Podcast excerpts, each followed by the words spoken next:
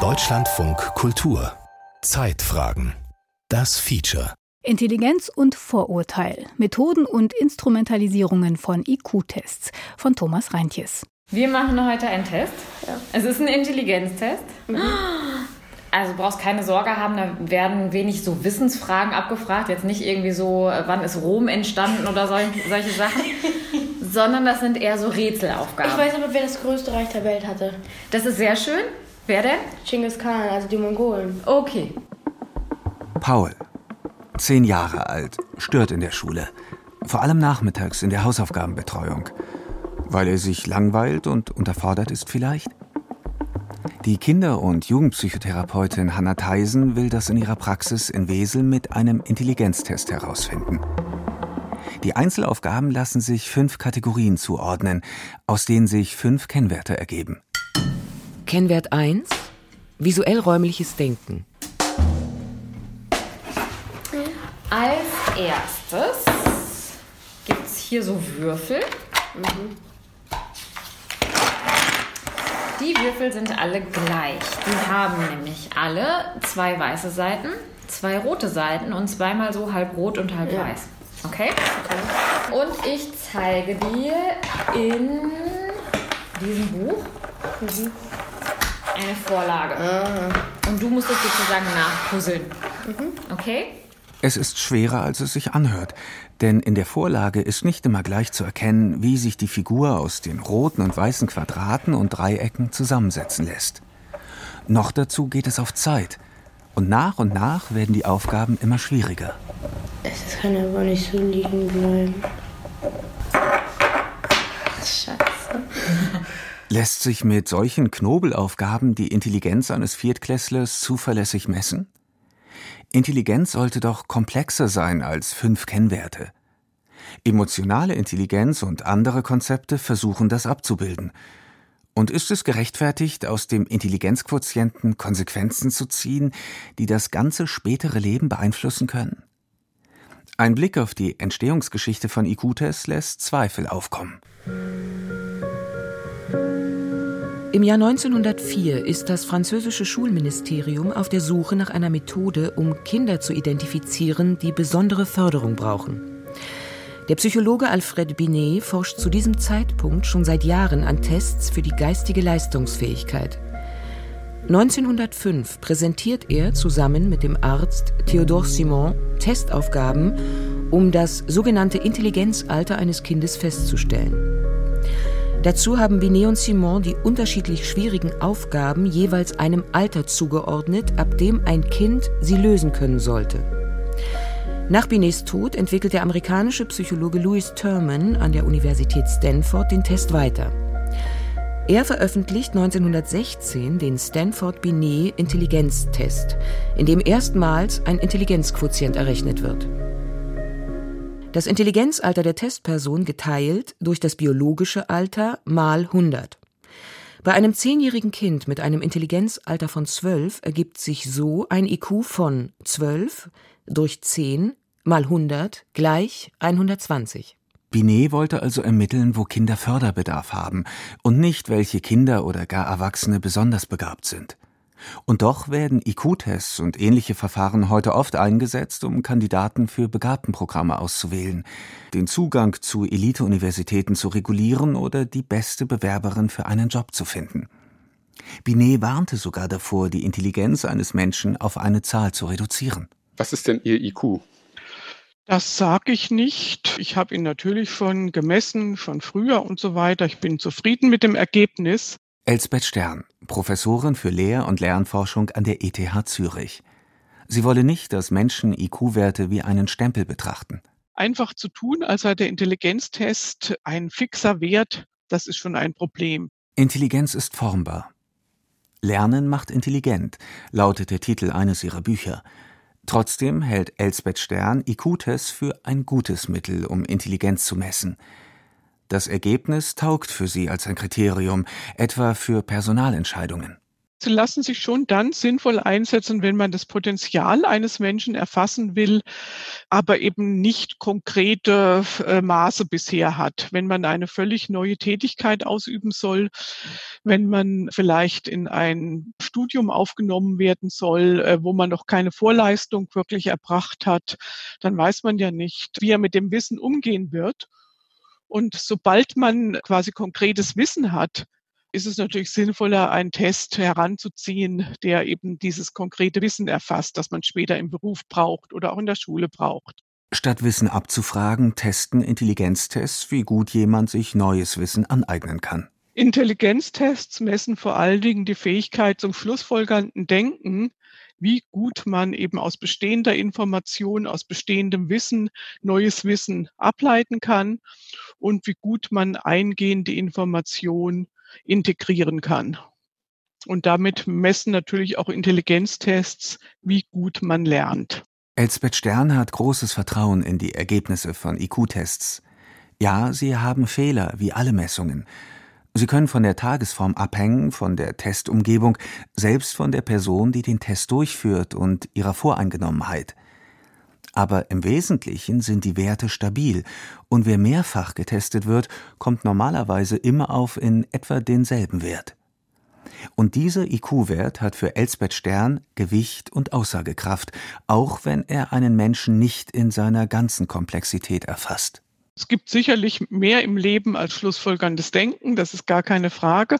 Aber das Interessante an den Intelligenztestergebnis ist, dass eben es auch mit Lebenserfolg im weiteren Sinne korreliert.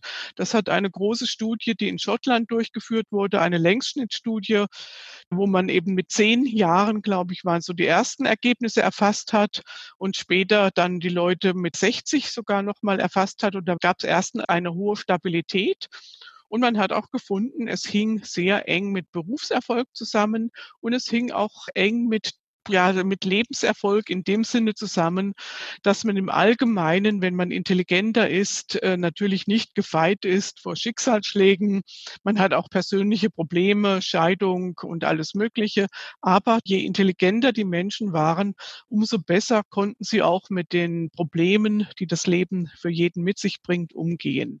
Ist also heute schon vorherbestimmt, wie erfolgreich der zehnjährige Paul sein Leben meistern wird? Kennwert 2.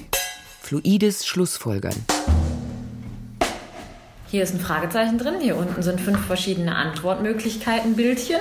Und du sollst sagen, welches von diesen Antwortmöglichkeiten das logischste Bild wäre, wenn man das hier einfügen würde. Darf ich sagen? Ja. Kreis. Du kannst da unten einfach die Zahl Drei. nennen. Genau. Ne? Dann hast du zwei gelbe Vierecke und zwei gelbe Kreise. Äh, rote Kreise. Äh, rote Kreise, vielen Dank, vielen Dank für die Berichtigung. Genau, rote Kreise, dann wird das am besten passen. What's your IQ? Well, the very first thing that came to mind is I don't know and I don't care. Er wisse nicht, was sein IQ ist, und es sei ihm auch egal, sagt Robert Sternberg, Professor an der Cornell University im US-Bundesstaat New York. Er stimmt zu, IQ-Tests messen etwas, das mit Erfolg zusammenzuhängen scheint, aber es sei nicht unbedingt die Art von Erfolg, die der Gesellschaft oder der Menschheit nützt. They don't measure are you creative? Are you wise? Do you have common sense? Are you hardworking? Sind Sie Uh, kreativ? are you Haben Sie gesunden Menschenverstand? Sind Sie fleißig? Are you Sind Sie sorgfältig? Sind Sie gewissenhaft? Sind Sie strebsam? Es gibt viele, viele Dinge, die IQ-Tests nicht messen. Und was sie auch nicht messen, is ist Weisheit, was heute so wichtig ist im Leben. Also sich nicht nur um sich selbst zu kümmern, sondern auch um so etwas wie Gemeinwohl. We have serious global climate change. Air pollution gets worse. Water pollution gets worse. Es gibt einen ernstzunehmenden Klimawandel. Luftverschmutzung wird schlimmer, Wasserverschmutzung wird schlimmer. Eine Million Arten sind vom Aussterben bedroht oder schon ausgestorben. Wir bereiten uns nicht angemessen auf Pandemien vor. Wir setzen zu viele Antibiotika ein, sodass sie wirkungslos werden. And how useful? Wie haben uns die 30 hinzugewonnenen IQ-Punkte geholfen, diese Probleme anzugehen? Meine Antwort? Null. My answer is zero. Und das, obwohl in westlichen Gesellschaften Menschen mit höherem IQ oft bessere Chancen eingeräumt werden. Wer sich für ein College bewirbt, muss einen Test absolvieren, der IQ-Tests ähnelt. In Assessment Centern werden Bewerber und Bewerberinnen auch aufgrund des Intelligenzquotienten ausgesiebt. Und der IQ bestimmt, wer in hochbegabten Programme oder geschlossene Zirkel wie Mensa aufgenommen wird. Dass Tests etwa bei der Auswahl von Studierenden in den USA zu viel Gewicht beigemessen wird, findet auch James Kaufman. In the United States, you had the SATs or the ACTs, these big tests that are a huge determinant of whether or not you get into college. In den Vereinigten Staaten gibt es diese großen Tests, die sehr entscheidend dafür sind, ob man aufs College kommt oder nicht. Universitäten nutzen sie in unterschiedlichem Maße. Manche nutzen sie gar nicht, manche basieren ihre Entscheidung zu 90 Prozent darauf. Das hängt davon ab, ob eine Universität Studierende haben möchte, die gute Noten bekommen, oder Studierende, die etwas in der Welt bewegen. James Kaufman ist Psychologe an der Universität von Connecticut. What's your IQ? It depends on when it was tested. Kaufman wuchs mit IQ-Tests auf. Seine Eltern sind beide Psychologen, die Tests entwickeln. Einerseits verteidigt er IQ-Tests. Sie würden zwar Kreativität, praktische Fähigkeiten oder zwischenmenschliche Fähigkeiten nicht messen, aber sie würden auch nicht behaupten, diese Form von Intelligenz zu messen. Andererseits würde sich Kaufman wohl wünschen, dass vor allem die Kreativität, an der er forscht, einen höheren Stellenwert bekäme. For example, you might ask, man könnte zum Beispiel fragen, wie viele Anwendungen fallen Ihnen für eine leere Wasserflasche ein, innerhalb einer bestimmten Zeit? Und jemandem fielen Dinge ein wie, man könnte damit auf etwas schlagen, man könnte sie in die Luft werfen, man könnte sie als Behausung für eine kleine Wüstenrennmaus benutzen und so weiter. Including fluency, which is the number of responses that are relevant and originality, which is how rare these responses are. Und dann könnte man das in verschiedenen Kategorien bewerten. Etwa Geläufigkeit, also wie viele Antworten relevant sind. Und Originalität, also wie außergewöhnlich die Antworten sind. Das wäre ein eher klassischer Ansatz eines Kreativitätstests. James Kaufman hätte es gerne etwas ambitionierter. One thing that we do more experimentally is we have people actually do something creative. Etwas Experimentelleres, das wir machen, ist, Leute tatsächlich etwas Kreatives machen zu lassen. Ein Bild malen, eine Geschichte schreiben, ein wissenschaftliches Experiment entwerfen oder eine Melodie komponieren. Und dann bewerten Experten das.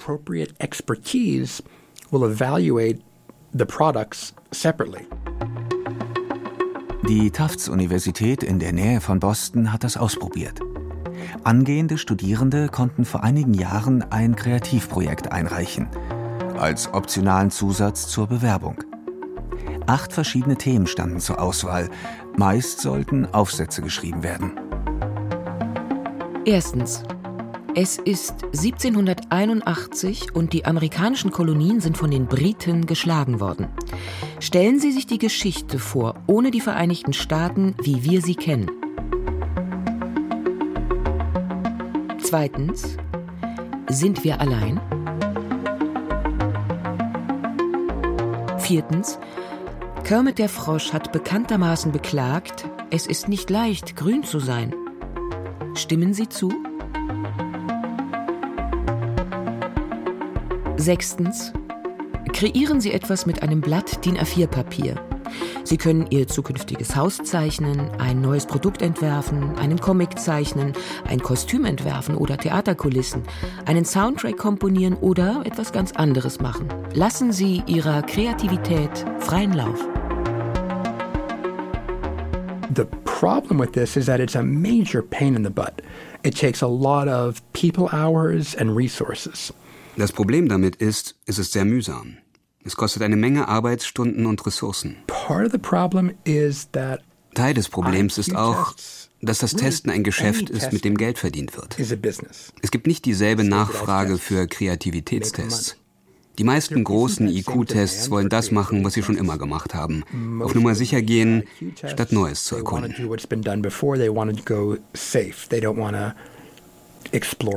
Viele Aufgaben in IQ-Tests haben sich seit 100 Jahren kaum geändert. Schon der Erfinder der Intelligenztests, Alfred Binet, ließ Kinder Zahlenreihen vorwärts und rückwärts wiedergeben. Er ließ sie Begriffe definieren. Was ist ein Haus? Was ist Geld? Und er fragte sie, was Fliegen und Ameisen gemeinsam haben. Kennwert 3 Sprachverständnis. Als nächstes sage ich dir immer zwei Wörter und du sollst dir überlegen, was haben diese beiden Dinge gemeinsam? Aha. Was haben die für Gemeinsamkeiten? Ne? Was können die gleich? Was haben die für gleiche Eigenschaften? Wenn ich also zum Beispiel sage, was haben drei und vier gemeinsam? Das sind beides Zahlen. Beides sind Zahlen, ganz genau. Okay? Gut. Was haben Rot und Grün gemeinsam? Es sind beides Farben. Da geht es nicht auf Schnelligkeit. Alles gut. Was haben Pferd und Kuh gemeinsam? Es sind beides Tiere. Kannst du das sogar noch genauer sagen? Ähm, Da gibt es ja noch ein paar mehr Gemeinsamkeiten, ne? mm, ähm, ähm, ähm, man kann auf beiden Tieren reiten. Ne, Bist du also, schon mal auf einer geritten? nein, aber es gibt. Aber es äh, geht, ja? Es geht. Ja. Also. Das hätte zumindest einen Kreativitätspunkt bringen sollen. Den Kreativitätstest an der Tufts University hat Robert Sternberg entwickelt. Erfolgsintelligenz. Successful Intelligence nennt er sein Konzept. Kreativität ist dabei nur ein Teilaspekt. Kreative Fähigkeiten, um Ideen zu entwickeln. Analytische Fähigkeiten, um zu beurteilen, ob die Ideen gut sind. Und praktische Fähigkeiten, um die Ideen einzusetzen und andere davon zu überzeugen. Dieser Test war sehr erfolgreich in dem Sinne, dass er akademischen Erfolg auf den College doppelt so gut vorhergesagt hat. Und er hat die Unterschiede zwischen ethnischen und sozioökonomischen Gruppen drastisch reduziert. and socioeconomic groups. So we had great results. Dieser letzte Punkt ist einer der größten Kritikpunkte an klassischen IQ-Tests. Sie benachteiligen bestimmte Bevölkerungsgruppen. Sogar ganze Nationen schneiden deutlich schlechter ab als andere. Das führt zu einem Ungleichgewicht an Bildungs- und Karrierechancen. Eine Theorie. Je wärmer das Klima, desto geringer der IQ. Menschen, die in kälteren Klimazonen leben, müssen wegen des Winters mit weniger Ressourcen auskommen und größere Probleme lösen. Deshalb besteht dort ein größerer Evolutionsdruck für Intelligenz. IQ-Unterschiede zwischen beispielsweise Norwegen und Kenia wären demnach genetisch manifestiert. Dazu würde passen, dass Afroamerikaner bis heute im Durchschnitt einen um etwa 15 Punkte niedrigeren IQ haben als weiße Amerikaner. Theorien wie diese halten sich hartnäckig, auch in der Wissenschaft, obwohl schon die Grundannahme fragwürdig ist, sagt der Biologe Joseph Graves. They make the claim that winter is somehow inherently more difficult than living in the tropics without any basis. Die Behauptung, dass Überleben im Winter aus irgendeinem Grund schwieriger ist als in den Tropen, entbehrt jeglicher Grundlage. In den Tropen gibt es genauso viele schwierige Probleme wie in Zonen, wo es Winter gibt. Wie baut man Nahrungsmittel an? Wie vermeidet man Parasiten etc.? So you, you don't really have a solid basis for making an adaptive argument. Es gibt keine Grundlage dafür, dass es etwas mit Anpassung zu tun hat. Joseph Graves forscht an einem Gemeinschaftsinstitut für Nanotechnik von Universitäten in North Carolina. Er bestreitet nicht, dass Intelligenz von den Genen abhängt und vererbbar ist. Absolutely, intelligence is heritable. Absolut, Intelligenz ist vererbbar. Sie basiert auf Genen. Je nach Studie wird die Erblichkeit als 0,4 bis 0,5 eingeschätzt. Das heißt, Intelligenz hängt zur Hälfte von den Genen ab und zur anderen Hälfte von der Umwelt. Wenn das stimmt, dann wäre Intelligenz eine der am stärksten vererbbaren Eigenschaften überhaupt. Mal abgesehen von der Körpergröße liegen stark vererbbare Eigenschaften sonst eher zwischen 0,35 und 0,3. height, which is around 0.35 to 0.3. Eine vergleichsweise hohe Erblichkeit bedeutet aber noch nicht, dass es eine Assoziation gibt zwischen den Genen, die etwa die Hautfarbe bestimmen, und denen, die für die grauen Zellen zuständig sind. We have absolutely no evidence that there is es gibt absolut keine Belege dafür, dass genetisch bedingte Unterschiede zwischen Menschengruppen etwas mit den genetischen Grundlagen von Intelligenz zu tun haben. Trotzdem unterscheidet sich der Durchschnitts-IQ. Der im Vergleich zu Weißen geringere IQ von Schwarzen in den USA hat sich im wahrsten Sinne in den Köpfen festgesetzt. What is your IQ? I don't die Wissenschaftsautorin Harriet Washington beschreibt in ihrem Buch A Terrible Thing to Waste die Erlebnisse einer Mutter, die mit ihrem Sohn nach Florida gezogen war. Zuvor sei das Kind unter den Klassenbesten gewesen, aber plötzlich wollte der Junge nicht mehr zur Schule gehen. Die Mutter fragte, warum. Er sagte, sie haben mich in die Dummenklasse gesteckt. Das ist jetzt kein Begriff, den ich benutzen würde. Kinder halt. Und die Mutter fand heraus, dass sie ihn in die Förderklasse gesteckt hatten. Niemand hatte das mit der Mutter besprochen, niemand hatte das Kind getestet. Begründet worden sei die Entscheidung mit der IQ-Differenz zwischen Schwarzen und Weißen. Oh, sie sagten, die IQ-Differenz ist nun mal Realität. Aber wir werden unser Bestes geben, um ihm die bestmögliche Unterstützung zu bieten. Als ob das Kind ein Defizit hätte. Geschockt habe die Mutter festgestellt, dass in der begabten Klasse hauptsächlich weiße Kinder saßen und in der Förderklasse schwarze und Hispanics. Sie drohte mit einer Klage, und in der darauffolgenden Woche sei der Sohn getestet worden und dann in die Begabtenklasse gewechselt. Und das Schulamt zog Konsequenzen. Sie testen jetzt routinemäßig alle Kinder und weisen sie entsprechend der Ergebnisse den schnelleren oder langsameren Klassen zu. Und interessant ist, dass plötzlich diese begabten Klassen voller schwarzer und hispanischer Kinder waren. 130 Prozent mehr Kinder aus lateinamerikanischen Einwandererfamilien im ersten Jahr. Das hat sehr deutlich gemacht, dass die subjektiven Einschätzungen der Lehrer nicht zutreffend waren.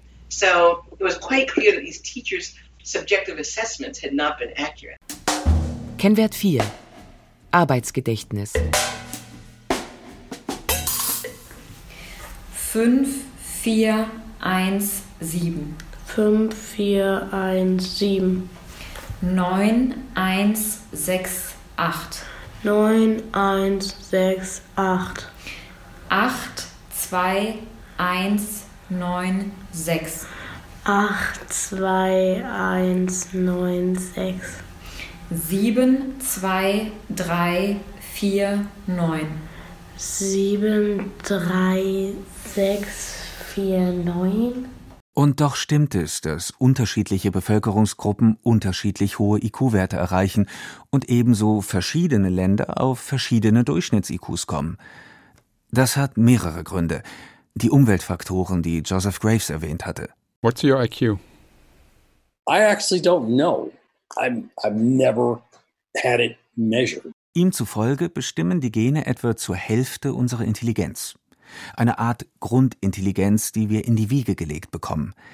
Aber was wir daraus machen oder machen können, ist zum großen Teil dadurch bestimmt, wo und wie wir aufwachsen. Es gibt reichlich Belege, die den Umwelteinfluss auf die Kognition auf der ganzen Welt zeigen. Am naheliegendsten die direkte Umwelt eines Kindes, das Elternhaus, die Kita, die Schule. Elsbeth Stern. Intelligenz muss sich entwickeln. Man braucht eine Umwelt, die einen fordert, geistig fordert. Ohne dass man lesen, schreiben und rechnen gelernt hat, kann man nicht die Intelligenz erwerben, die in Intelligenztests erfasst wird und das kann man auch nicht in kurzer Zeit nachholen. Also von daher ist schon immer noch die Frage, wie muss eine Umwelt aussehen, damit wir unser Intelligenzpotenzial das eben aufgrund genetischer Unterschiede variiert, aber damit wir das wirklich voll ausschöpfen können. Dabei können IQ-Tests als wissenschaftliches Instrument dienen. Wenn Kinder aus verschiedenen Umgebungen auf unterschiedliche Ergebnisse kommen, erlaubt das Rückschlüsse darauf, welche Umgebung Intelligenz stärker fördert. Klar ist aber, wer bildungsfern aufwächst, hat schlechtere Chancen in IQ-Tests. Das hilft auch zu erklären, weshalb IQ-Tests in vielen Entwicklungsländern schlechter ausfallen. Schule hat dort oft einen anderen Stellenwert. Andere Fähigkeiten zählen dafür mehr. Wie in jeder Umgebung angepasste Fähigkeiten gefragt sind. Robert Sternberg hat das etwa in Kenia untersucht und kommt zu dem Schluss, If they created the tests, a lot of us would look pretty stupid. Würden die Kenianer die Tests entwerfen, sähen viele von uns ziemlich dumm aus. See how well you'd function if you were put in an ice fishing community in rural Alaska. Überlegen Sie mal, wie gut Sie in einem Eisfischerdorf in Alaska zurechtkommen würden oder in einer Gangkultur. Ob in Ihrem eigenen Land oder in Mittelamerika, in Honduras oder wo auch immer. Sie müssen Fähigkeiten entwickeln, je nach Umgebung.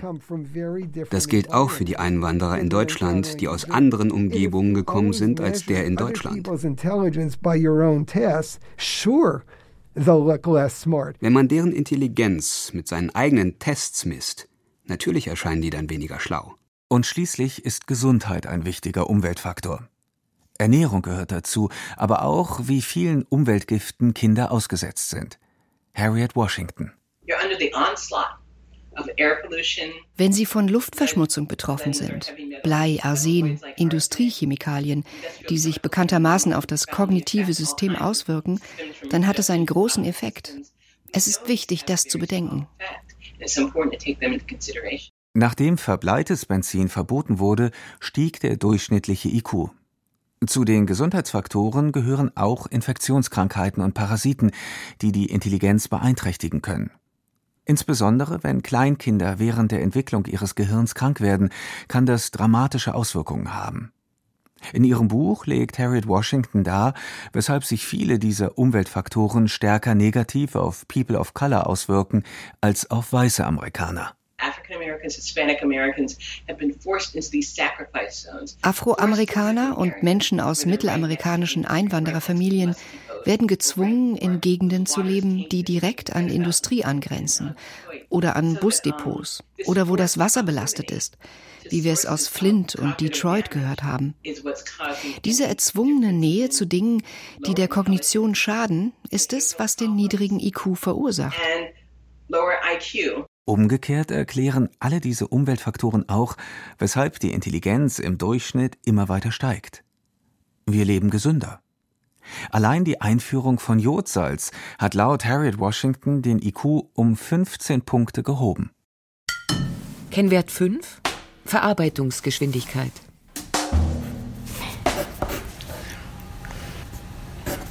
Und stopp. Mann. Was, Mann? Ja, war doch gut. Gibt's da. Alter, wie weit wär's denn noch runtergekommen? Hat das schon mal jemand bis dahin geschafft? Pauls Test ist nach gut einer Stunde zu Ende. Eine Woche später bekommen er und seine Mutter das Ergebnis, die fünf Kennwerte und den daraus errechneten Gesamt-IQ. Die Therapeutin Hannah Theisen weiß, dass schon der Test selbst zeigt, dass die nackte Zahl nicht die ganze Wahrheit ist. Gerade in unserem Bereich mit den Kindern und Jugendlichen ist nicht nur das Ergebnis, also die reine IQ-Zahl, die dabei rauskommt, für uns ausschlaggebend und interessant, sondern eigentlich auch viel mehr das Verhalten während der Testung, der Umgang in dieser Testsituation, auch das spiegelt für uns natürlich nochmal viel wider, was man dann auch auf Schule und auf Lernverhalten übertragen kann. Deswegen sehen wir da gar nicht unbedingt den reinen IQ-Wert, sondern eigentlich das Ganze drumherum. Auch wenn der Test nur einen Ausschnitt der Persönlichkeit zeigt, hilft er der Therapeutin, Stärken und Schwächen eines Kindes zu identifizieren, um dann vor allem an den Stärken zu arbeiten. Wo sind meine Stärken und wie kann ich die eigentlich noch viel besser für mich einsetzen? Natürlich haben wir auch Schwächen. Aber wir arbeiten ja eigentlich genau so daran, dass wir sagen, was können wir mit unseren Stärken anfangen, um vielleicht halt eben auch die Schwächen ein Stück weit auszubalancieren. Pauls Intelligenztest spiegelt ohne Frage wider, wie gut er Schlussfolgern und räumlich denken kann, wie gut sein Arbeitsgedächtnis ist und sein Sprachverständnis, wie gut seine kognitiven Fähigkeiten sind im Vergleich zu anderen Kindern, die im selben sozialen, kulturellen und wirtschaftlichen Kontext aufwachsen. Der Wert eines IQ-Tests ist mehr als nur eine Zahl, denn er kann die Teilhabe und den gesellschaftlichen Erfolg von Menschen beeinflussen und wird damit auch zum sozialpolitischen Instrument derer, die ihn einsetzen.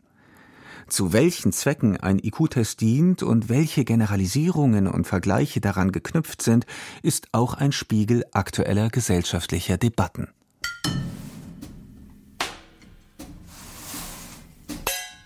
Intelligenz und Vorurteil, Methoden und Instrumentalisierungen von IQ-Tests. Ein Feature von Thomas Reintjes. Es sprachen Annika Mauer, Max Urlacher und Maximilian Held. Regie Friederike Wigger, Ton Hermann Leppich und die Redaktion hatte Jana Wuttke.